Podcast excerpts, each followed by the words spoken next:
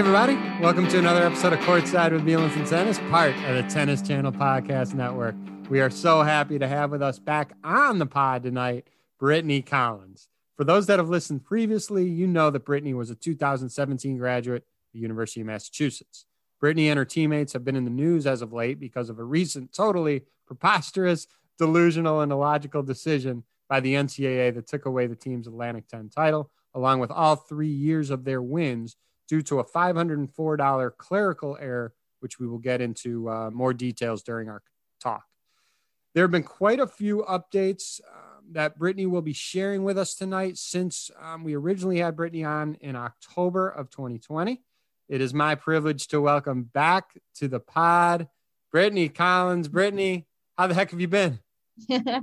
Pretty good so far, knock on wood. But uh, thank you so much for having me. I'm, I'm super excited to be back here and to talk a little bit more about what's been going on. Nice. Well, I've seen uh, you've been playing in some beautiful warm weather states. We're recording right now back in your hometown in, in Massachusetts. I'm in Chicago. I think we're both not enjoying the current situation right now, as opposed to where you were in Newport Beach definitely it's uh it was a rude awakening coming home for sure i, I think i made the wrong decision in coming home to yeah. play tennis in this weather but yeah a hundred percent so uh, for the listeners that haven't um heard our previous our original podcast or any of your story just um, brief cliff notes version um, you played your freshman year at new mexico state and you mm-hmm. transferred mm-hmm. to umass for the next three years had mm-hmm. much success capped it off with the atlantic 10 title which was your senior year the mm-hmm. program's first Atlantic title in over 20 years, which was amazing.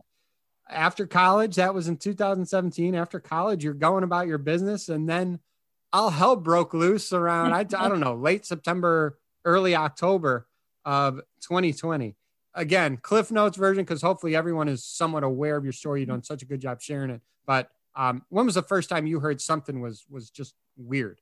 Yeah, I think it was like I was driving back from practice, like I think October 16th, 17th, one of those days. And uh, that's kind of when everything kind of just uh, blew up, I guess, um, when I found out the NCAA was going to essentially erase a lot of my college career at UMass and my teammates for uh, what happened to be like a small clerical error, as you mentioned, that the school self reported. And uh, they actually did come to an agreement um, which you know then I probably would have never heard about it. And then somewhere along the lines, a couple days later, Committee on Infractions come back and says, no, these these uh, kids weren't amateurs; they were overpaid.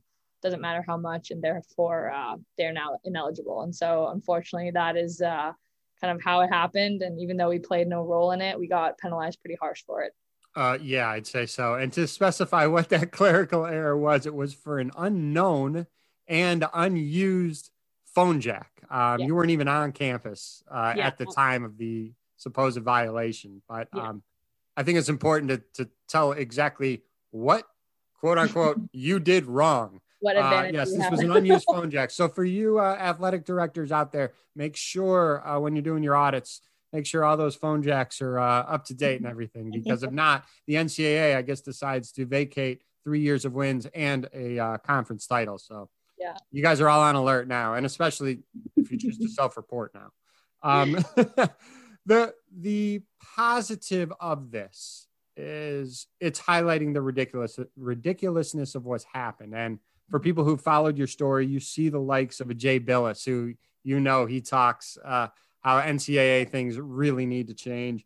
Dick vitale was i mean aghast by all this. Yeah. Brad Gilbert, uh, a host of other major personalities, everyone you know, ESPN, Sporting News. I, I mean, you go on and on and on.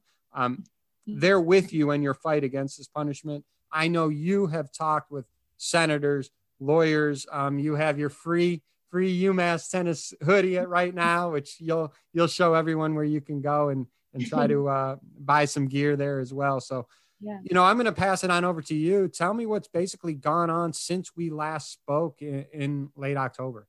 Yeah. Um, geez, I probably won't even be able to remember it all. The amount of people I've talked to has been such a beautiful thing. I think that's kind of what you were saying is like the, the most amazing thing that's kind of come out of this is that I haven't really met a soul that's been like, no, we're not on your side.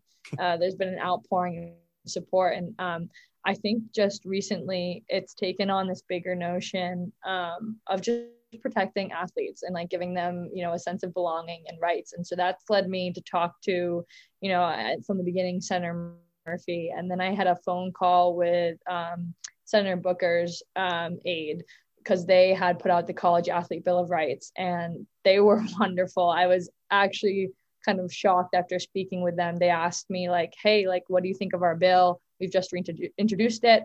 Would you would you add or make your changes or anything? And um, i just thought oh how courteous of them. Like you know they're probably not gonna put anything in. And i said i noticed in section 11 um, there's this thing called the players council. And this is uh, essentially a team of lawyers um, that would like educate and represent athletes for their rights that will be introduced through all these bills and stuff because they need athletes need to be educated. They, it's going to be such a big change coming. They won't really know what they're entitled to and not.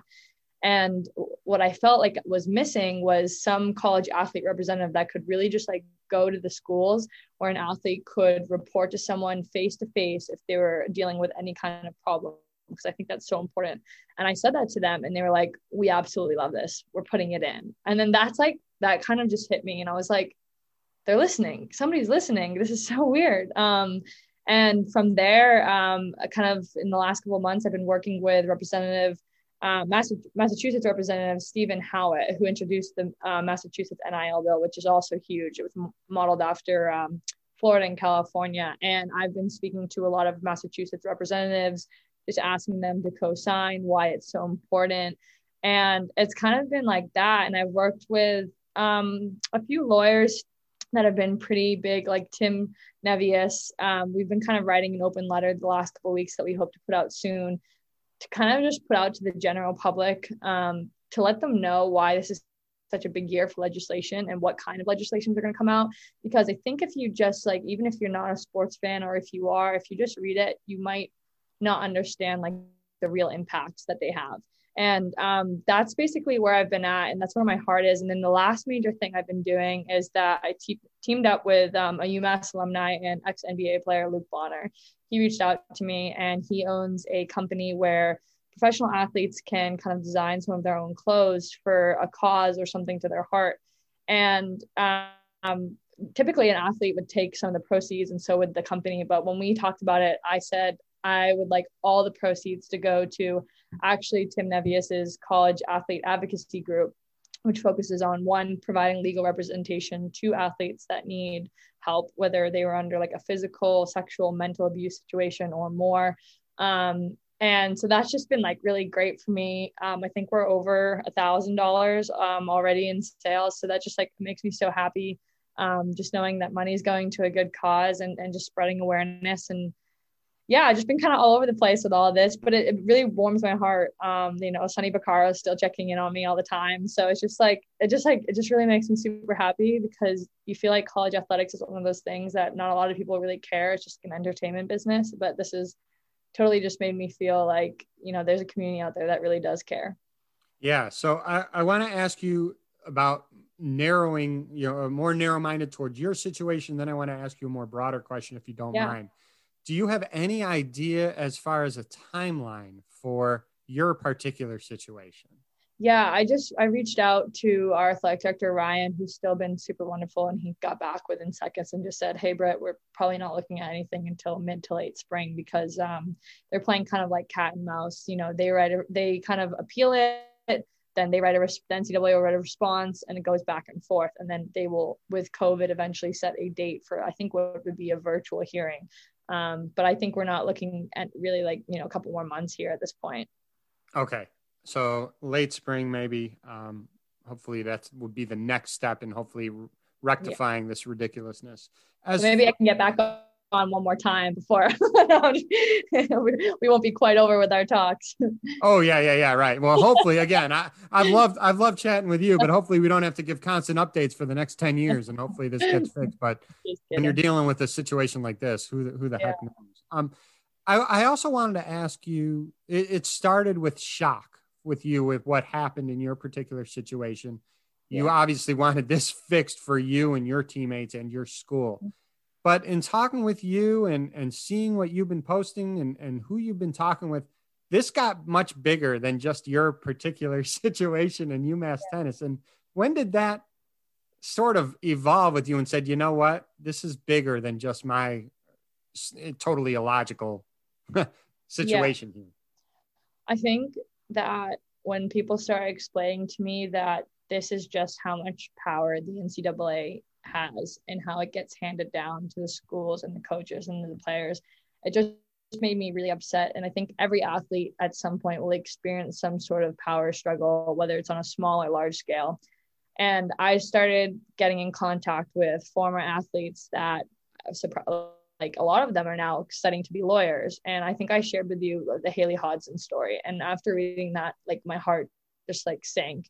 Um, and there's some other people in there too that have just come out and told me like, yeah, I was physically or sexually abused by my coaches and so are my friends or you know these are the punishments we get like you know it becomes eating issues and things like that. And i just think like there's so many athletes out there that i don't know. And if for the handful that i do know like half of them have dealt with something seriously wrong. Like i can't even imagine how bad it is for the rest of athletes. And so my heart like totally goes out to those people. And i just like this is you know something that i'm involved with and sports is something that's so passionate for me. And i just think like this has given me a microphone that i don't you know as long as people are willing to listen to what i have to say like i'm going to keep going after it and saying like we need to do better. We need to have coaches and you know people in these powerful positions that are there for the kids as you said if you get into education you should you should be there to really uplift and you know put them in a position for success. And i think too many times it's just not. And that's why i'm so like gun-ho about all these legislations because these are the actual things that could put players in a position where they can say nope this is this is not okay. Don't want to do it um, and we just don't have that right now and it's and it's deeply upsetting and i think it's something that like more people really need to realize. It's funny you say this because sometimes in life you have to have something bad that happens for you to realize that something bigger in picture needs to be fixed. And i think maybe and no fault of your own or your teammates own but if this didn't happen with umass you would probably not have this platform to speak on some yeah. of the things you're talking about even though you knew like the issues we just talked about I was so so morally wrong, but it took something to negatively affect you to not only try to address that situation, but again, speak to bigger issues than that. I know you and I've gone back and forth. I mean, I, I and I'm a coach. I'm not at the collegiate level, but um, it's a privileged profession, right? We, you and I have talked about that, and there's a lot of good coaches. And I would just stress, and and you know, again, we talked about this for universities and athletic directors to really vet coaching candidates because there are really good people mm-hmm. out there. And it's a privilege to be part of the profession. And yeah, um, yeah it, the stories you hear while they are terrible it's even more important why universities and athletic directors need to vet these people. Yeah of course. Yeah i agree. There's there's so many good coaches that could be you know filling these positions or you know or just like even like for the coaches that are are there i'm sure like you know it's not like everyone's evil but there should be better like training um, systems, like just systems in place that, like, you know, like you said, just like keep everybody in check and in line. And I think that would just go such a far, you know, away. No, I agree. Um, as far as learning about everything you're doing, I know there's the petition, there's the the hoodie, the free UMass gear stuff. What's the best way to kind of um, people to hop on board and help support you and, and the cause that you're fighting so hard for? Yeah, I think just finding me on social media, you'll probably find like me like blasting every day about all the petition stuff and all that. So that's the easiest way if you can't remember. But I think the the names are pretty easy, you know, change.org slash UM tennis petition. And then, you know, to buy any gear if you want to donate, um, that's just powered uh, forward dot com slash Brittany Collins. Um, and you can, like I said, like that's too tough to remember. Just uh, go ahead and find me on social media and you'll see it. Fair enough. And again, I, I, I don't want to uh, de stress the fact that again, this was for an unknown and unused phone jack. That cost three seasons of wins and a conference title. Again, an unknown and unused phone jack. So think about that a little bit. Um, with that, again, I, I have loved you know chatting with you, and I hope to continue to chat with you sooner rather than later. Let's talk about something other than this mess because um, you have so many people behind you, so many influential people behind you yeah. that the um, change can be for the good here, Brittany. Thank you so much for for taking the time again. no, thank you again. And uh, hopefully the next time we speak, I'll have a resolution for everyone. A hundred percent. Stay warm. Thank you too.